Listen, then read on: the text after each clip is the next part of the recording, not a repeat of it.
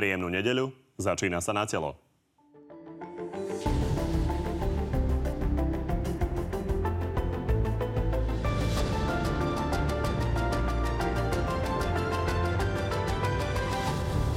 Zatiaľ čo voľby nového prezidenta sú vo finále, ten súčasný je v ostrom spore s Robertom Ficom. Andrej Kiska už vypovedal o údajnom vydieraní. Pán prezident Kiska je plačko. On vždy, keď sa niečo stane, tak plače. Koalícia začala preteky v boji o voliča. Spomínajú sa už aj predčasné voľby. Ja si takéto vládnutie z dlhodobého hľadiska predstaviť neviem. Otrasy zažíva aj opozícia. Nové strany už vznikli a špekuluje sa o ďalších. Áno, moji kolegovia dostali ponuky z iných strán. O budúcom prezidentovi aj dianí v parlamente budeme hovoriť s dnešnými hostiami. No a tými hostiami sú konkrétne predsednička klubu obyčajných ľudí Veronika Remišová. Dobrý deň. Dobrý deň, ďakujem za pozvanie. A poslanec za smer Erik Tomáš tiež dobrý deň. Príjemnú nedelu. Poďme na prvú tému a to sú prezidentské voľby. Začnem vami, pán Tomáš. Uh, vy ste dlhodobo boli vnímaní ako komunikačný mák smeru, ale keď sa človek pozrie na tú situáciu, v ktorej je pán Ševčovič, tak uh, nemôžeme hovoriť presné čísla, lebo máme moratórium, ale prieskumy prijali skôr pani uh, Čaputovej. Dá sa to za ten týždeň podľa vás ešte otočiť? Aj som očakával takúto otázku, ale ja už naozaj neparticipujem žiadnym spôsobom na volebnej kampani. Nie som ani člen volebného týmu pána Ševčoviča. Už sa chcem profilovať skôr ako politik. ale boli by ste radi, keby vyhral. No tak to samozrejme, áno, to, to hneď eh, dodám k tomu. Čiže preto nechcem ja odkazovať eh, nič cez médiá ani kolegom, ktorí na tom pracujú. A ja pevne stále verím. E, my sme poprvé radi, že Maro Ševčovič sa dostal do druhého kola, čím splnil e, základný cieľ, pretože to kandidát, ktorého podporuje e, naša strana. Dobre je aj to, že sa do druhého kola dostali dvaja proeurópsky kandidáti teda tá zahranično-politická orientácia krajiny by sa meniť nemala. Ale samozrejme vidíme tam niekoľko rozdielov medzi kandidátmi, medzi pani Čaputovou a pánom Ševčovičom, ktoré si my myslíme sú v prospech pána Ševčoviča. Ak by som to pomenoval len skratke, tak e, poprvé je to silný profesionálny životopis. E, e, pán Maroš Ševčovič je podpredseda Európskej komisie, veľakrát sa angažoval v prospech Slovenska. A tá druhá, ten druhý rozdiel je prihlásenie sa k hodnotovým otázkam, kde cítime rozdiely. Zatiaľ, čo pán Maroš Ševčovič hovorí o tradičných hodnotách, o, o hodnotách rodiny, pani Čaputová sa prihlásila k liberálnejším myšlienkam. Vieme dobre, že strana, z ktorej, ktorej je stále členkou a ktorej bola podpredsedničkou, chce zakotviť e, v legislatíve e, registrované partnerstva. Pani Čaputová iná. povedala... Či to bude stačiť? Ešte, ešte to dodám. Pani Čaputová e, povedala, že si vie predstaviť adopciu detí homosexuálmi a dokonca v programe strany Progresívne Slovensko sa píše aj to, že je akceptovateľná pre túto stranu migrácia ktorá dokonca má zlepšiť demografickú krivku, krivku Slovenska a dokonca aj e, zlepšiť, e, respektíve obohatiť kultúru. My si myslíme, že e, malo by to byť ináč. Viete dobre, že strana Smer zakotvila... Poďme ale ústavy, v tej otázke, aby sme sa nerozprávali celý čas len o prezidentských voľbách. Pýtam sa na to, lebo viete zase, aké sú výsledky prvého kola, viete, aké boli prieskumy. Čiže či to bude stačiť? Jednu vetu mi dovolte. Strana Smer, sociálna demokracia zakotvila spolu s KDH do ústavy, že manželstvo je zväzok muža a ženy a strana Smer bola tá, ktorá bola veľmi tvrdo proti povinným kvótam v oblasti migrácie. Čiže žiadny útok, žiadne nálepkovanie, len som chcel pomenovať tieto rozdiely medzi našim vnímaním sveta a možno vnímaním sveta pani Čaputovej k týmto rozdielom. My pevne veríme, že Maro Ševčovič eh, bude úspešný. Ak by sme eh, rezignovali vopred, eh, tak to by asi nebol ten taký správny športový prístup. Stále veríme, že tá šanca tu je. Ak by sme neverili, tak potom by Maro Ševčovič mohol rovno rezignovať a nerobiť už nič. Ale jednu vetu dôležitú chcem povedať. Pokiaľ sa napriek tomu pani Čaputová stane prezidentkou Slovenskej republiky, tak samozrejme jej zablahoželáme a budeme ju rešpektovať ako prezidentku Slovenskej republiky. Pani Remišová, vy ste podporili pani Čaputovú, ale na druhej strane napríklad počas volebnej noci tam nebolo, nebolo uh, vidieť politikov Olano, vás tam nezavolala. To vám nie je ľúto? Pokiaľ viem, tak e, pani Čaputová sa vyjadrila, že jej volebná noc bude v takom skromnejšom, v skromnejšom... Tak v skromnejšom, ale politici progresívneho Slovenska a spolu a tam napríklad boli. Jak podobná situácia aj s pánom Ševčovičom. Pán Ševčovič tam nechcel politikov Smeru, tí tam tiež neboli. Žiadnych, ale či vám... žiadnych politikov tam nechcel, aby sme boli presní. Tak sa vyjadril. A neviem, či sa hlásili aj iní ako politici Smeru, ale v každom prípade odpoveď na otázku, či vám to nie je ľúto, že uh, tam tieto nové strany boli a vy, ktorí ju podporujete a angažovali ste sa, tak ste tam neboli. My sme od začiatku hovorili, že vnímame troch pozitívnych kandidátov. Jedným bol František Mikloško, pán Mistrík a pani Čaputová. Následne sme zorganizovali aj okrúhly stôl, kde sme chceli, aby sa títo kandidáti medzi sebou dohodli a myslím si, že k víťazstvu pani Čaputovej prispelo aj to, že pán Mistrík sa zdal v jej prospech. A toto gesto treba oceniť a pre nás hoci pani Čaputová nie je kandidátka Oľano, hoci sme ju podporovali, pre nás tieto voľby dopadli pozitívne. A myslím si, že aj keď sa človek díva na výsledky volieb, tak e, taký prevládajúci pocit z volieb je ten, že väčšina ľudí nie je spokojná so súčasným spravovaním krajiny.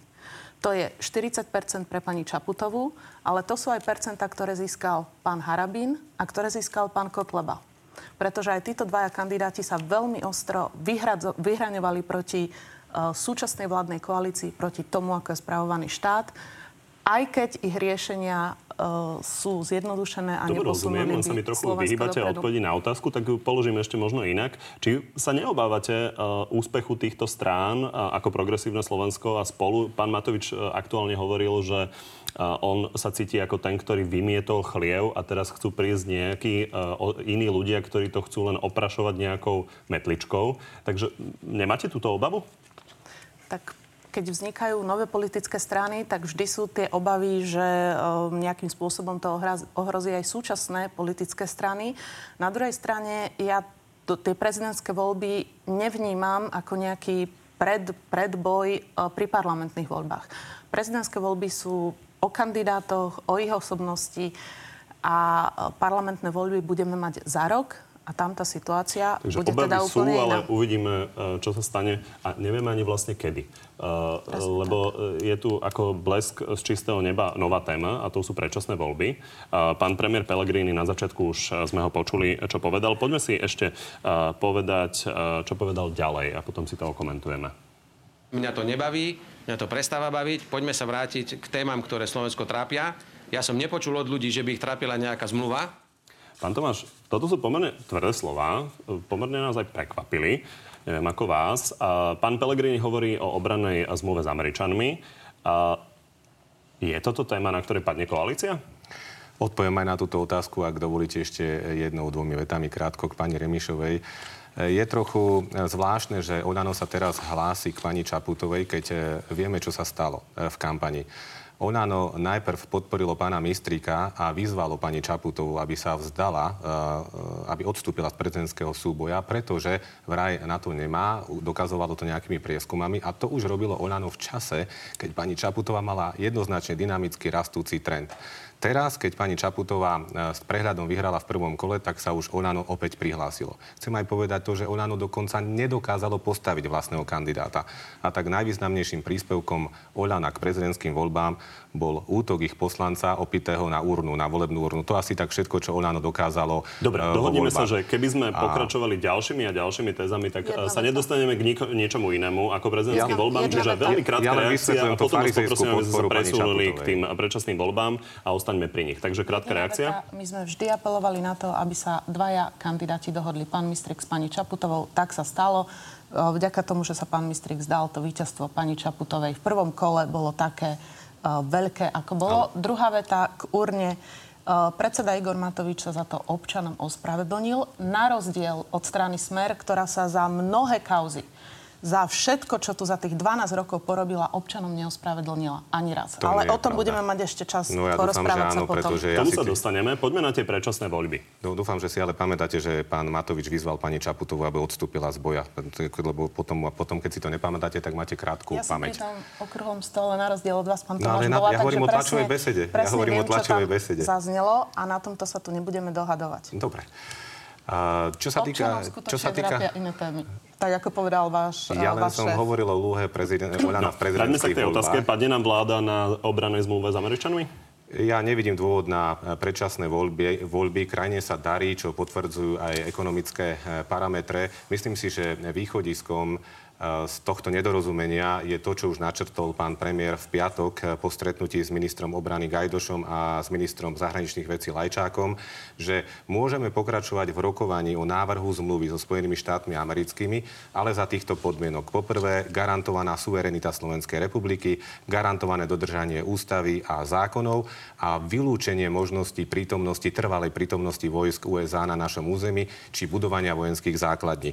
Dospejeme k nejakému návrhu tej zmluvy a potom uh, si myslím, že Slovensko môže povedať buď nie, ďakujeme, alebo túto sumu prijať a ušetriť povedzme 100 miliónov na to, aby sme ich mohli použiť na sociálne programy, sociálne opatrenia. Toto je východisko. Vy sa to snažíte trochu upokojiť. Na druhej strane, keď sa človek pozrie na komunikáciu, ktorá prebieha a nie jeden deň, ale to je už dlhodobá téma, ministerstva zahraničných vecí napríklad voči pánovi Paškovi, tí označujú jeho vyjadrenia za klamstvá, takže toto nie je nejaké nedorozumenie, ktoré trvá 24 hodín. Ako to skončí? Premiér povedal stanovisko, Slovenská národná strana povedala, že keď on to vidí tak, že jediná možnosť sú predčasné voľby, tak pokojne.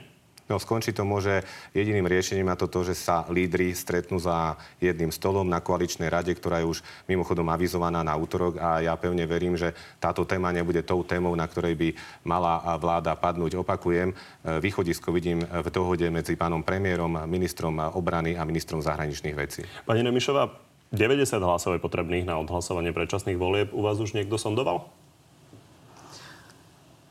No, nesondoval, či budú predčasné voľby alebo nie. My sme pripravení, či tie voľby budú za týždeň, za mesiac alebo v riadnom termíne.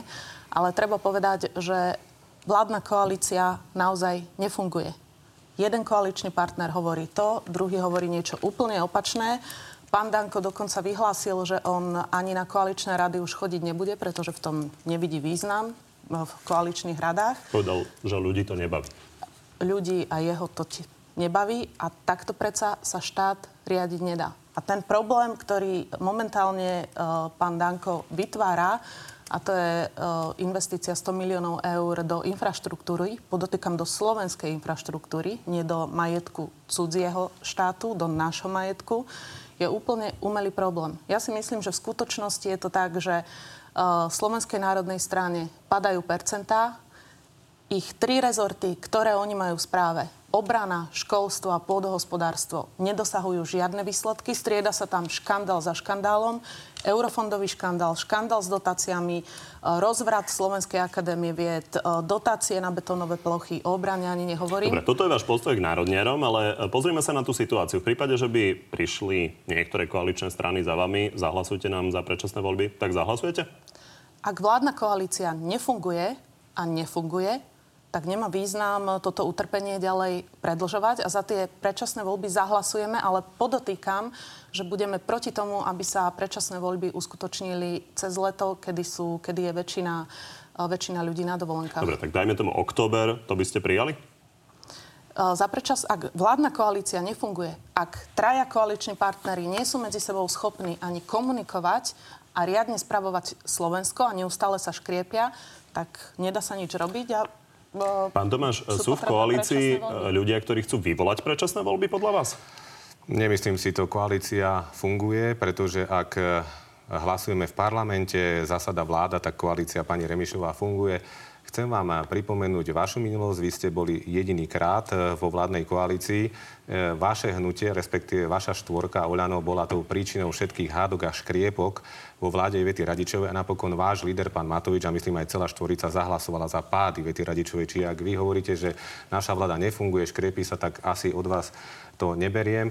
Prosím vás, ak útočíte na SNS a ich prácu, tak eh, skúste, aby boli v, v diskusii s vami, aby mohli priamo reagovať. A k samotnej zmluve, nemyslím si, že je to až tak umelý program, e, problém, pretože naozaj boli určité náčrty zmluv, kde sa objavovalo všeličo, ale aj my e, a myslím aj druhá strana tvrdíme, že treba sa pozrieť na tú finálnu zmluvu, e, ktorá napokon bude predmetom rozhodovania, či tie peniaze od USA príjmeme Pán Paška alebo napríklad, nepríjmeme. podpredseda SNS teraz hodinu rozprával v o 5 minút 12, že tá zmluva má tieto problematické body a treba zastaviť to rokovanie. Neexistuje Takže... žiadna finálna zmluva, čiže ja by som bol rád, aby sa aj s odborníkmi sadlo za jeden stôl a vyriešilo to tak. Ja netvrdím, že tie peniaze z USA musíme automaticky prijať. Len chcem, aby sa, sme sa na to pozreli triezvou hlavou a v poslednej, už keď bude naozaj tá zmluva na stole, tá finálna verzia, aby sme povedali, či do toho ideme alebo nie. Rovnaká otázka ako na pani Remišovu v oktobri predčasné voľby. Je to vylúčené?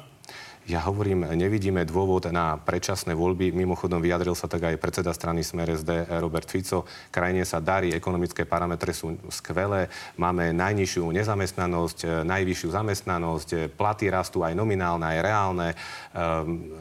Takže keď s týmto návrhom SNS príde, tak Smer bude proti. No, veď ja ne, nepoznám, neviem, ako sa môžu vyvinúť ďalej tie rokovania. Ja len hovorím, že nevidím dôvod na predčasné voľby za danej situácie. Pani Romišová, krátka reakcia poďme na ďalšiu tému. Aj tu v priamom prenose bolo vidieť, aké sú vaše vyjadrenia rozporuplné. Niečo iné hovorí uh, pán Paška, niečo iné pán Danko, niečo iné vy a niečo iné pán Lajčák. Takže tu skutočne vidieť, že základná komunikácia medzi vami vôbec nefunguje. Pád vlády, západ vlády hlasovali a hlasovali aj ľudia z uh, vášho koaličného partnera z klubu pána Bugára.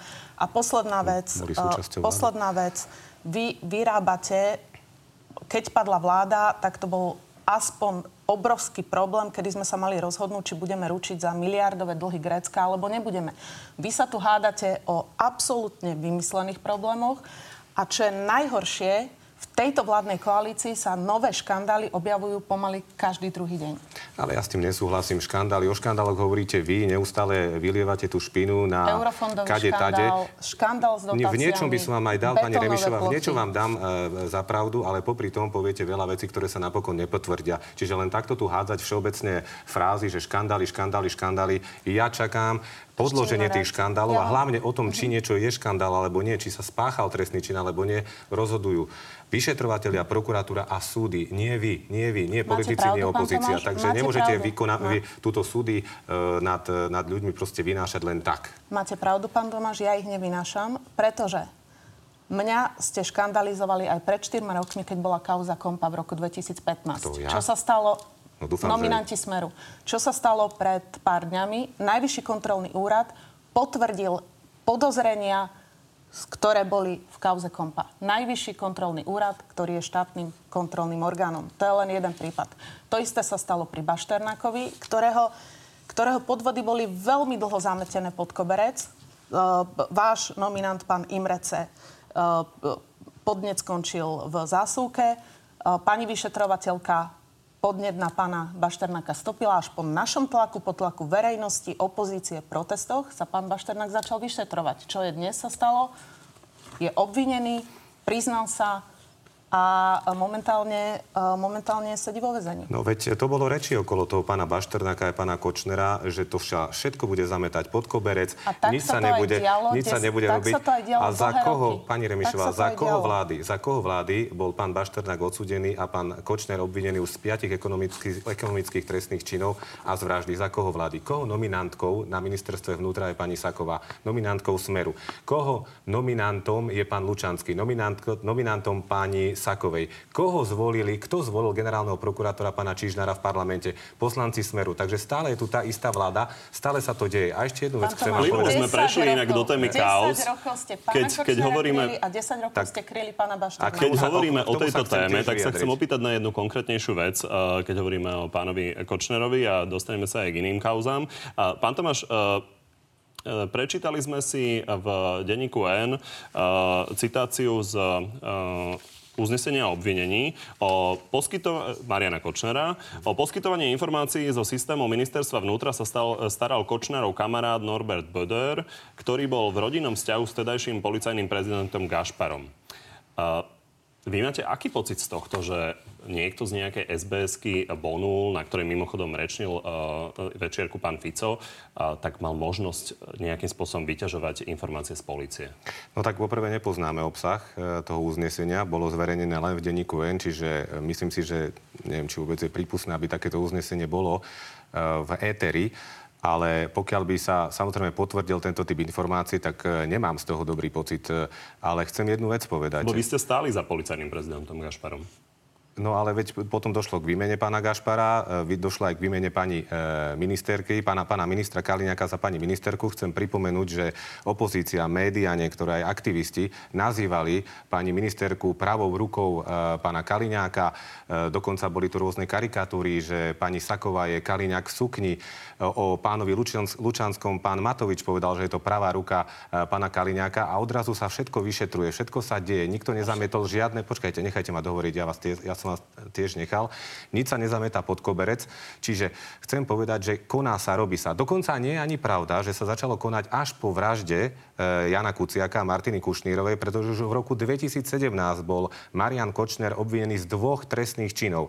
Bola to kauza Gatex a bola to kauza predaja e, budov na, na s tým, Donovalo. čo som len, len, len, len vám chcem hovoriť, lebo pani Remišová hovorí, že sa tu 10 rokov nekonalo, nič sa nerobilo. Čiže už v roku 2017 bol pán Kočner obvinený minimálne z dvoch trestných činov.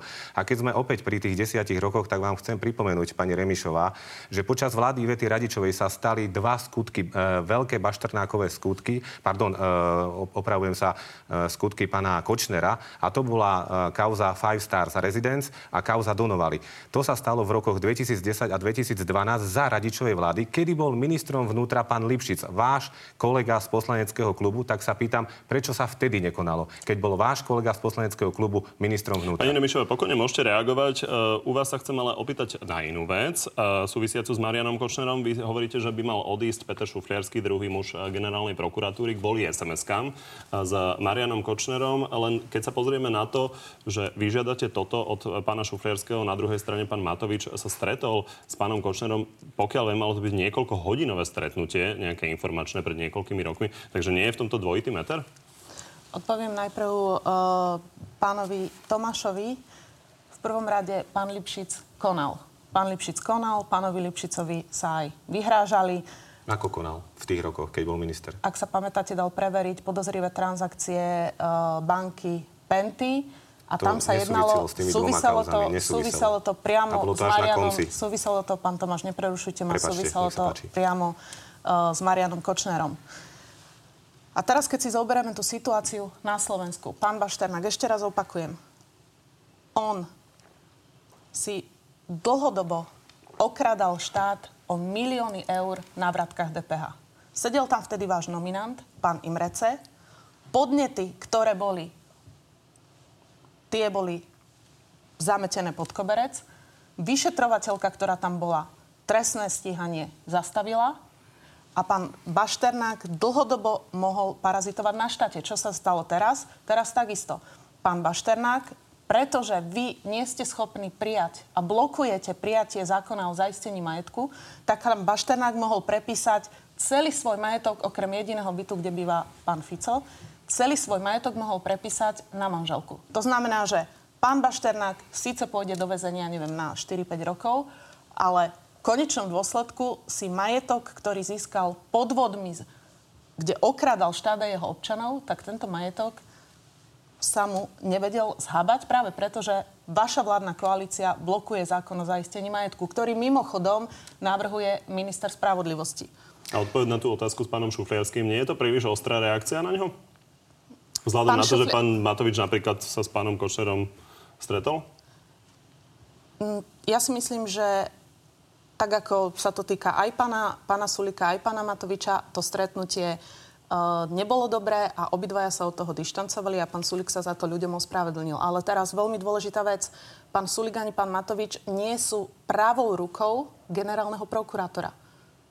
Pán Šufliarsky je pravá ruka generálneho prokurátora, prvý námestník, ktorý má na starosti trestné veci. A nie je predsa možné, aby prvý námestník generálneho prokurátora si SMS-koval a hovorí sa o tom, že to boli desiatky, ba až stovky SMS-iek, ktoré si vymenil s Marianom Kočnerom a údajne vo veľmi priateľskom tóne podľa médií. Takže tu sa treba pýtať, v akom tóne boli SMS-ky, koľko ich bolo a vo verejnom záujme je, aby bol zverejnený obsah týchto správ. A Ja Pán Tomáš, zhodnete sa v tomto pohľade s pani Remišovou, Nie, alebo nie, to toto- vidíte úplne inak? To, čo predvedla pani Remišová, je typické pokritectvo v eh, priamom prenose. Takže na jednej strane e, pán e, námestník generálneho prokurátora je ňou vyzvaný, aby odišiel z funkcie. Lebo si mal SMS-kovať s pánom Kočnerom, ale na druhej strane jej líder, pán Matovič, sa priamo stretával s pánom Kočnerom v tej inkriminovanej budove Five Stars Residence, ale toto je v poriadku. To je presne to isté, ako keď pán Sulík hovorí, že on keďže bol na raňajkách s pánom e, Kočnerom, že on bol obeď, že on bol tam nejakým spôsobom, normálne som, mal som pocit, že ho jak zviazali a ho tam doviedli na silu. Nie, pán Sulík tam tiež bol niekoľkokrát, radil sa s pánom Kočnerom o tak citlivých veciach ako voľba generálneho prokurátora. Pán Kolár je dokonca sa hlási, že je kamarát e, pána Kočnera. Takže to umelé zase natláčanie pána Kočnera a jeho problémov k strane Smer e, je naozaj začiarov, pretože ale pán nám, Kočner aký máte zjavne, dojem pán, z pán tých SMS-iek pána Šuferského a pána Kočnera. Pán, Kočner e, zjavne um, mal vzťahy s uh, politikmi naprieč celým politickým spektrom. A teraz uh, k pánovi Šufliarskému.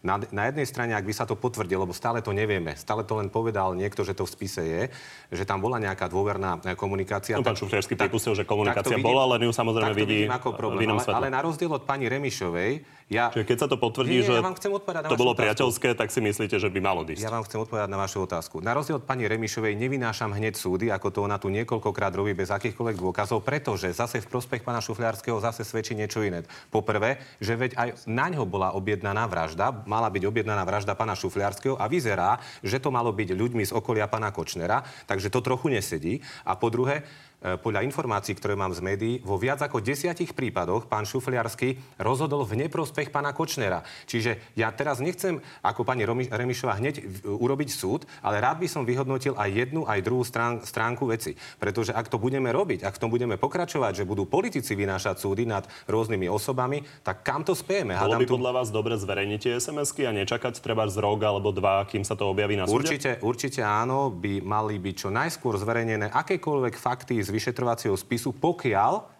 to nebude brániť a ovplyvňovať samotnému vyšetrovaniu. Pokiaľ e, to nejakým spôsobom neskomplikuje prácu vyšetrovateľom a prokurátorom, som za. Pani Nemišová, veľmi krátka reakcia. Som rada, že aspoň na tom sa zhodneme, že je vo verejnom záujme, aby uh, tá komunikácia medzi pánom Kočnerom a pánom Šufliarským bola zverejnená. Vražda sa samozrejme musí vyšetriť. Hovorí sa o vražde pána Žilinku, pána Lipšica a pána aj pána Šufliarského. No.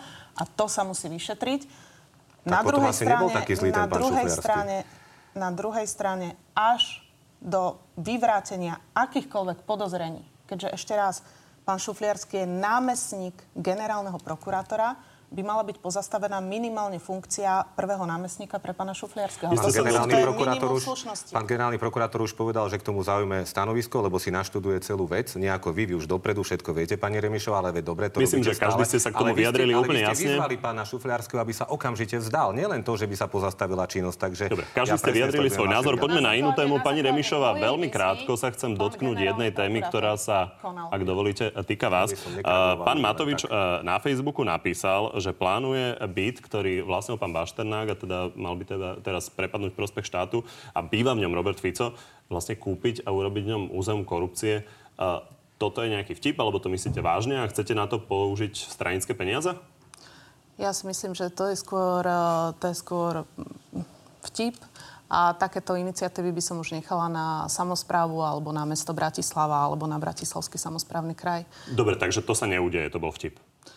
Ja to berem ako vtip, áno. Vy by ste boli proti na to použiť stranické peniaze? No, ja si myslím, že stranické peniaze by sa... Viem si, viem si predstaviť aj lepšie využitie stranických peniazí, ako kupovať byt, kde býva pán Fico momentálne. Pán Tomáš, veľmi krátko ešte kauza prezidenta Kisku. Ten bol vypovedať... Môžem tomuto bytu ale hej niečo povedať, pretože tak ide o byt Roberta Fica, áno. Počúvam. Lebo to je rovnaká komédia z dielne Olano, ako keď pán Matovič povedal a zautočil na pána Fica jeho manželku, že má 700 miliónov dolárov na účte v Belize. To je presne tá istá komédia. A keby naozaj pán Matovič, lebo ja som mal pocit, že to myslí vážne, mal k tomu až dve vyhlásenia, pokiaľ by pán Matovič naozaj chcel z tohto bytu urobiť múzeum korupcie, tak by som mu navrhol jednu izbu venovať téme daňových podvodov a mohol by tam on mať voskovú figurínu a popri ňom dať aj voskovú figurínu pána prezidenta Kisku. Krátky komentár, aby sme sa dostali ešte e, k dianiu v parlamente parlamente pán prezident vypovedal o údajnom vydieraní v prípade sporu pána Fica a pána Kisku. On ho, jeho advokát, pán Lipšic, hovorí, že majú nejaké konkrétne dôkazy. Zároveň ale hovorí, že prezident si nikoho nenahrával, takže skontrolovali ste si v smere SMS-ky, nie je tam nejaká vydierajúca? Ja som pri tých stretnutiach e, nebol, ale ja si myslím, že je to klebeta. Oni hovoria, aj pán Lipšic ako advokát, aj pán Kiska, že majú nejaké dôkazy, ale žiadne zjavne nepredložili.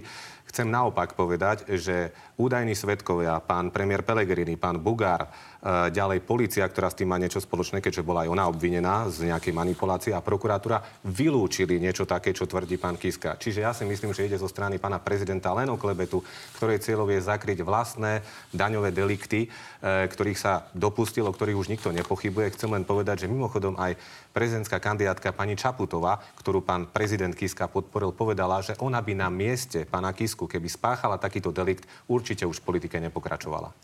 Ona tie vyhlásenia potom ešte trošku varírovala, ale v každom prípade Povedala poďme sa pozrieť ešte nakrátko uh, do parlamentu, lebo máte tam naozaj smršť uh, zákonov, ktoré predložila SNS. Uh, je tam napríklad pokles dane z príjmu na 15%, predloženie dovolenky o týždeň, zrušenie koncesí pre dôchodcov. Toto prejde? Na mňa otázka, áno. Eh, viete čo, možno poviem eh, nejakú novinku. Minulý týždeň eh, zasadla koaličná rada na úrovni predsedov poslaneckých klubov a je predbežná dohoda, že všetky poslanecké návrhy, ktoré majú dopad na štátny rozpočet, by sa mali odsunúť až na aprílovú schôdzu, pretože už v tom momente je pravdepodobnosť, že budú diskutované s novým ministrom financií. Aby sme to už nechali na neho. Ak napríklad SNS navrhuje znižovanie daní pre firmy, my by sme v smere radšej išli inou cestou, my by sme radšej znižovali dane pracujúcim. Dobre, čiže celý tento blok týchto zákonov bude presunutý na aprílovú schôdzu, taká je dohoda. A, a nielen, nielen zákony z dielne SNS, pretože aj Smer, aj Most Hit majú vlastné zákony. Viete dobre, že e, Smer už predstavil svoje sociálne zákony, dvojnásobný vianočný príspevok pre dôchodcov, 100 e, eur pre, pre prváčikov na školské potreby e, a ďalšie, a ďalšie Rozumiem, veci. Čiže, čiže celý ten balík, nového ministra financí a tým bude pán František Imreca? Dobre na mňa idete, ale ja samozrejme nemám ani mandát prezradiť to meno ministra nového a na druhej strane ešte ešte nie je predsedníctvo e, zhodnuté, na to menej v hre viacero mien, čiže my to predstavíme, my ho predstavíme vtedy, keď to bude aktuálne. Kedy to bude definitívne? No, niečo som už e, naznačil. Myslím si, že do aprílovej schôdze Národnej rady by už mohol byť známy aj vymenovaný nový minister financí. Pani Remišová, e, tie návrhy teda nevieme, kedy sa bude o nich hlasovať. Vy by ste zahlasovali za niektorý z tých návrhov? Tak samozrejme, všetci by sme chceli, aby daňové, daňové zaťaženie či už ľudí alebo firiem bolo čo najnižšie. Na druhej strane e, treba sa pozrieť na to, že návrhy, len návrhy Andreja Danka e, vytvárajú v štátnom rozpočte sekeru 1,3 miliardy eur. To je skoro toľko, čo dávame na školstvo alebo na zdravotníctvo. A teda, ak príjmeme tieto návrhy, tak sa treba pýtať, odkiaľ budeme platiť to školstvo, alebo odkiaľ budeme platiť to zdravotníctvo. A minimálne o takýchto návrhoch, ktoré majú takýto dopad na rozpočet, sa treba baviť s odborníkmi, treba sa rozprávať uh, s ministrom financí. Uh, pán Danko sa k tomu postavil tak, že povedal, že nevie, čo vlastne pán minister financí na svojom poste ešte robí.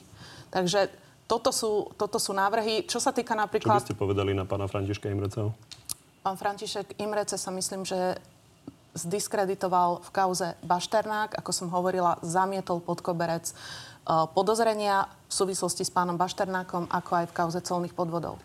Diskvalifikovaný, ale presmer nie je. Ešte, Presmer nie je nikto no, ešte, pýtam sa pána Tomáša. Ešte sa ani nestal ministrom financií a už je tu útok, e, voči ktorému sa nemôže brániť. E, vieme dobre, že odstúpil kvôli kauze cieľ, ktorá sa má mimochodom stala v ďalších piatich krajinách, myslím, Európskej únie. Nikto tam kvôli tomu neodstúpal, pretože to bol odborný problém. Ale napriek tomu môžeme ešte raz zopakovať, že Smer ešte nemá vybraté to meno na post ministra financí. Predsedníctvo zasadne rozhodne tak, ako... E, pán Imrece by to v každom prípade mohol byť. Je jedným z kandidátov. Som dosť skúsený. A to, to nám to povedal už aj, na tú, na tú myslím otázku. si, že pán Richard ja, ne, ja nemám mandát, ja nie som člen predsedníctva strany Smer. Tá rozhodne tak, ako, ako vždy. Tak poďme na záverečnú rubriku.